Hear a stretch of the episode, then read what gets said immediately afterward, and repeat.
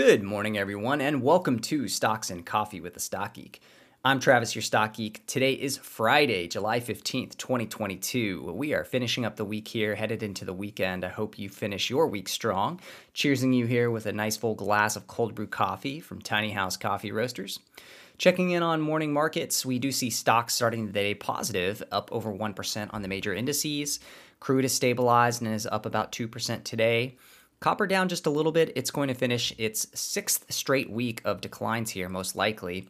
On the government bond yield side, we see yields pretty quiet.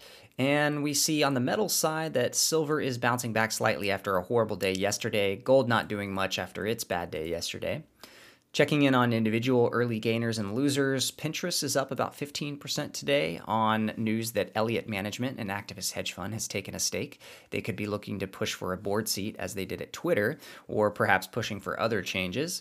Pinterest has had about an 80% decline in the past year.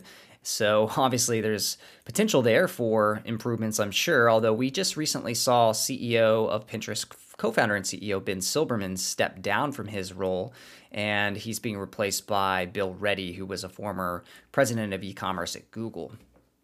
Uh, other early gainers this morning include some of the bank stocks. Citigroup up almost 10% today. Wells Fargo also up. Both of those banks reported earnings this morning, and we'll talk about those a little bit. The other early gainers and losers on the loser side, we see solar stocks such as First Solar, Sunrun, Sun SunPower, Enphase, etc., showing pretty broad weakness, down between 5 and 10% on the news that Senator Joe Manchin is pushing back on including climate change measures in any of the Senate spending packages. And then we also see Chinese stocks losing pretty broadly here this morning, many down 5 6% on the GDP news that came out of China showing that GDP actually shrank quarter over quarter. I will say, however, the Chinese are preparing a pretty big government stimulus package, which should be rolling out shortly.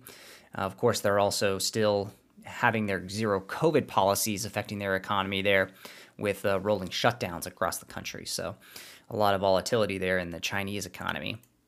Other major morning news we saw the June retail sales data come out in the US. That showed an 8.4% year over year increase in retail sales. And that was also a 1% month over month growth. That was above expectations. It is likely that obviously some of that gain does reflect price inflation, but overall it was still positive, even excluding gasoline and auto data. Consumer sentiment also came out. That improved slightly from June. Uh, interesting to see that. And some of the measures of consumer expectations for longer run inflation were down a little bit. We saw JP Morgan come out with credit card delinquency data. It's still very, very low, frankly, and it's down in June from May. So we're not yet seeing the consumer credit uh, issues pop up. We're not seeing any rollover in consumer credit performance yet, at least from the big banks. Um, on the earnings side, like I mentioned, we did have a big banks report this week. We'll have even more next week with Bank of America reporting next week and a few others. But we had JP Morgan yesterday, we had Wells Fargo and Citigroup today, and a few other regional banks as well. Uh, Wells Fargo showed revenue down 16% year over year, of course, on weak banking revenues, also some declines in the mortgage side of the business. Uh, they do expect to see credit costs increase, but they're not seeing it yet. So, that very interesting uh, note there and they are, of course are going to benefit from higher net interest income going forward as well. But there is potential weakness still in you know some of the mortgage areas and banking areas. Uh, so wells fargo results i would say pretty mixed. Uh, the numbers themselves weren't especially great on a year over year basis but the market i think was expecting a little bit worse. And so the stock is rallying about 6-7% today. Uh, wells fargo trading just above its tangible book value Citigroup also reported revenues up 11% year over year, a little bit better, obviously, than Wells Fargo, but had some weakness in the banking area, offset by some of the trading revenues, which were quite strong. EPS was down about 27% year over year, but again, was above expectations. Uh, and Citigroup trading at only about half of its tangible book value. Uh, so it's up 10% today on beating the earnings expectations. Uh, United Health also reported earnings. The big health insurer revenues were up 13%. They beat their earnings estimates and they raised their annual guidance. So the stock's up about 3% on that news. So health, uh, health insurance and healthcare overall uh, could be an area of strength here, even, even in a, a weakening economy there in the U.S. Um, on deck for next week, of course, we have a lot more corporate earnings coming up. We have companies like Netflix, Tesla, Bank of America, Goldman Sachs, Prologis, Charles Schwab, Lockheed Martin, J&J, United Airlines, AT&T, Capital One Financial, Dow Chemical, Freeport McMoran, Snapchat, Twitter, American Express, and, and many more reporting earnings next week. So really a big kickoff in the earnings reporting season for Q2 earnings. It'll be very interesting. We'll be covering as many of those as we can in depth.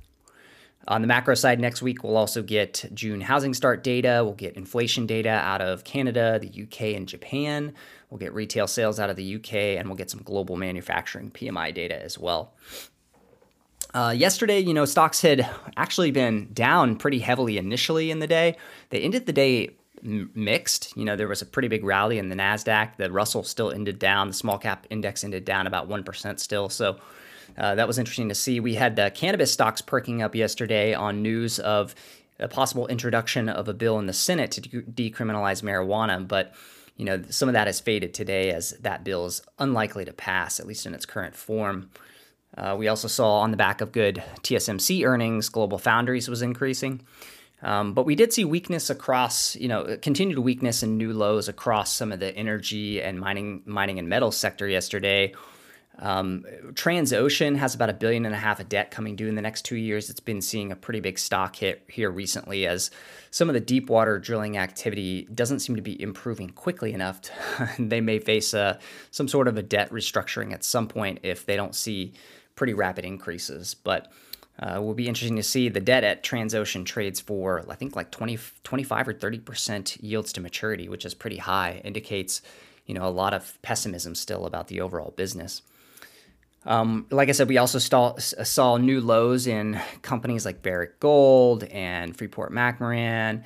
Um, we saw some new lows even in some of the tech stocks that have been weak, like Match Group, uh, Magnite, some of the ad tech players, uh, Pubmatic, and a few others. I think what was driving some of the weakness in the ad tech sector yesterday may have been that news that Netflix is going to be partnering with Microsoft and not other ad tech players for its ad supported tier.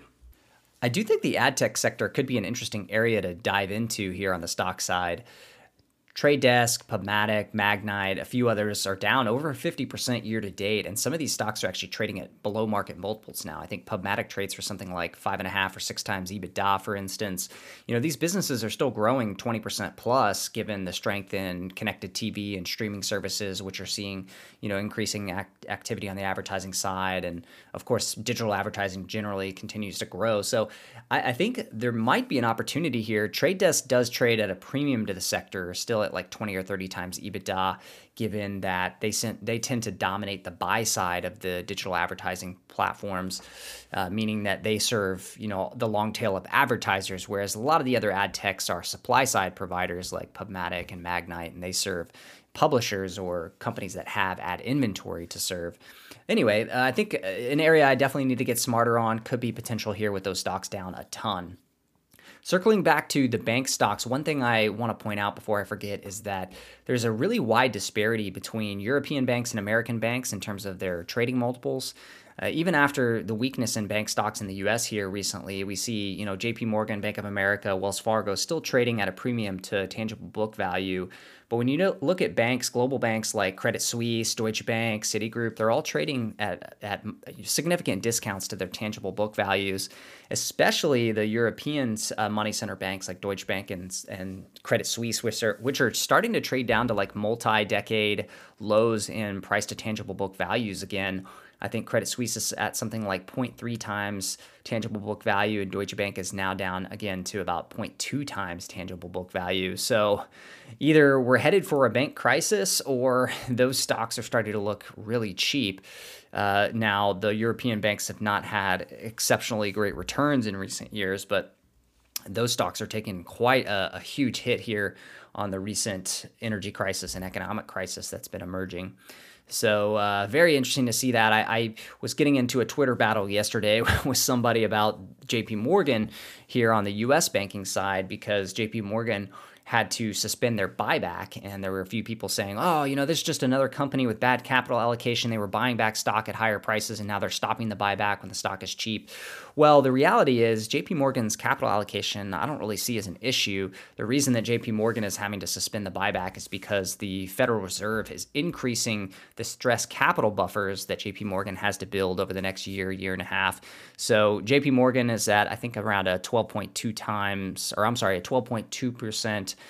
Uh, CET1 ratio, that's the tangible common equity to risk weighted assets, and they need to be at about, I think, 13% by 2023 to meet the new stress capital buffers. So basically, since the great financial crisis, the Federal Reserve and other banking institutions have ensured that the banks have to keep building credit ratios higher and higher because they need to have capital for a rainy day, essentially. They don't want another replay of the great financial crisis where the banks didn't have enough capital and, you know, the whole system almost ended up going down, which is fine. But the problem is that the Fed and other institutions keep increasing the capital buffers that they're requiring of these banks, which is very frustrating because it means those banks, you know, can't use uh, capital to pay dividends or, or buy back shares uh, the way that they would want to. And so, uh, JP Morgan will have to spend the next two or three quarters taking the capital that it earns, its earnings essentially, and letting it build up on the balance sheet.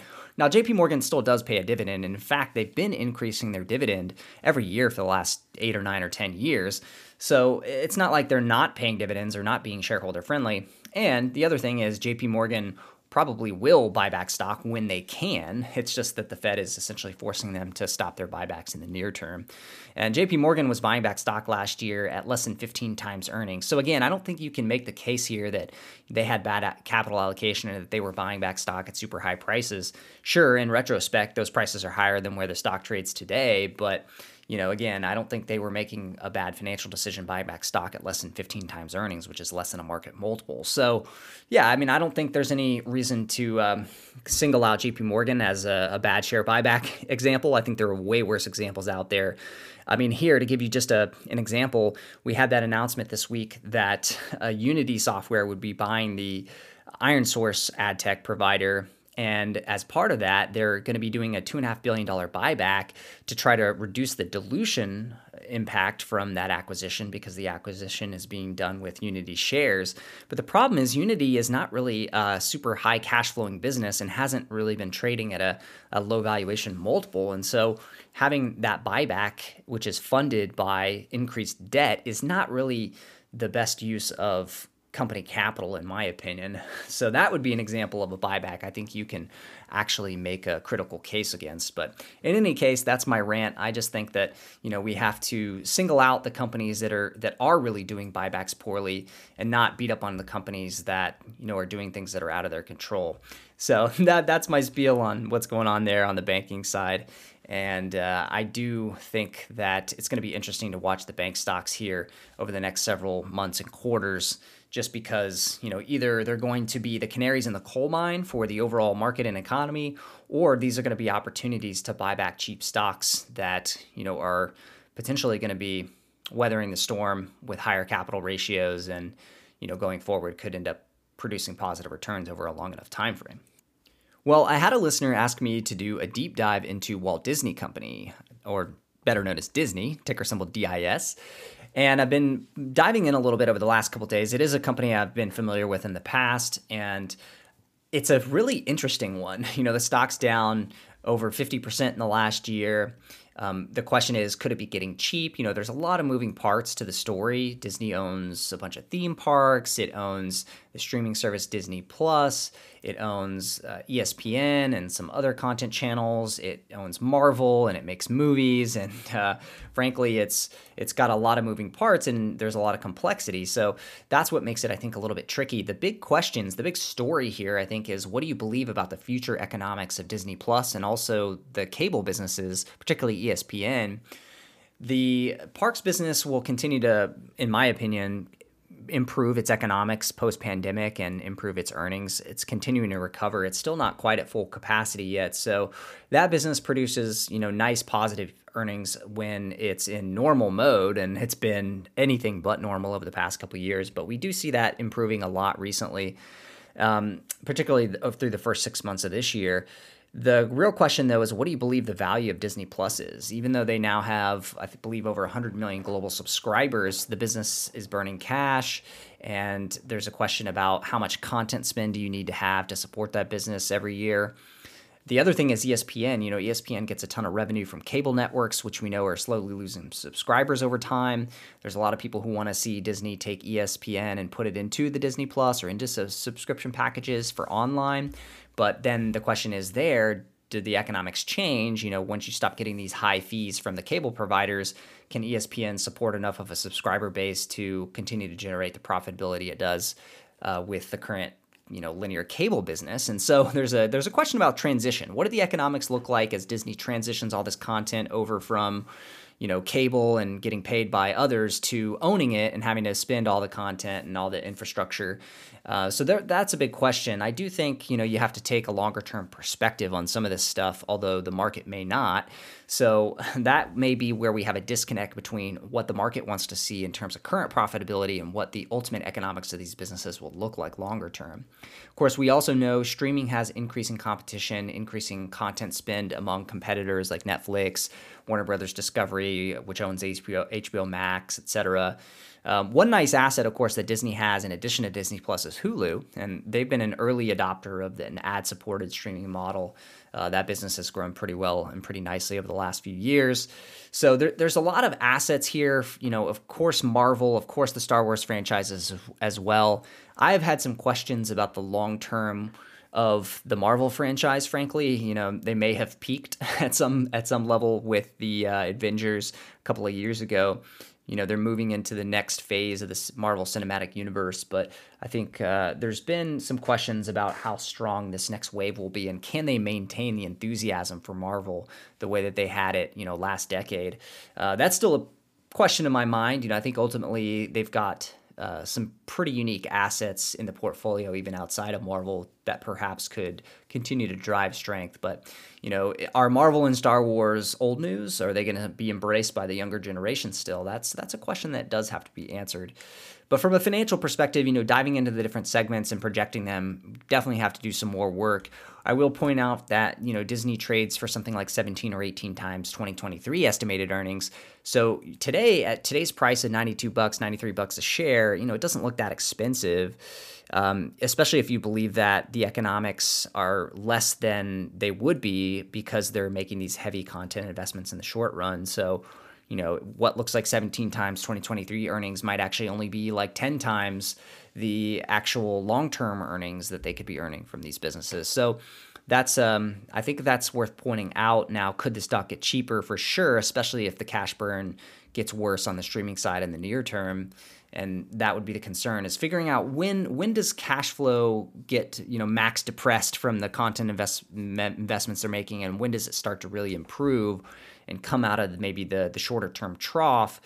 Um, and that I think is is really what we have to to try to figure out. Now the analyst estimates do have earnings and EBITDA and those types of numbers improving still over the next couple years at a low 20 percentage rate uh, or perhaps even a mid to high teens rate depending on the estimates. So i mean like look if you look out at 2024 estimates the the midpoint estimates like 650 of earnings per share at a $93 share price. You know that that would put disney stock today at about 14 times earnings multiple which would certainly be you know below its longer term averages. So pulling up a historical graph here you know pandemic skewed things for sure but if we look pre-pandemic uh, let's see here. The price to earnings multiple that Disney would typically trade at would be, you know, as high as 20 or 22 times and maybe as low as around 15, 14, 15 times. This was all pre pandemic levels. So it did get, you know, post pandemic to some pretty high multiples as Disney Plus launched and things like that. But if we're in a more normalized environment, you know, I think a 15 to 20 times earnings multiple is not crazy for a, a global business like Disney that has, you know, a lot of brand strength and a lot of interesting assets in the portfolio. So we can cover this more in depth, but uh, that's kind of the general thoughts there. And let me know what you think. Let me know if you've got any insights. let me know what other stocks you'd like to uh, see me check in on here on the podcast.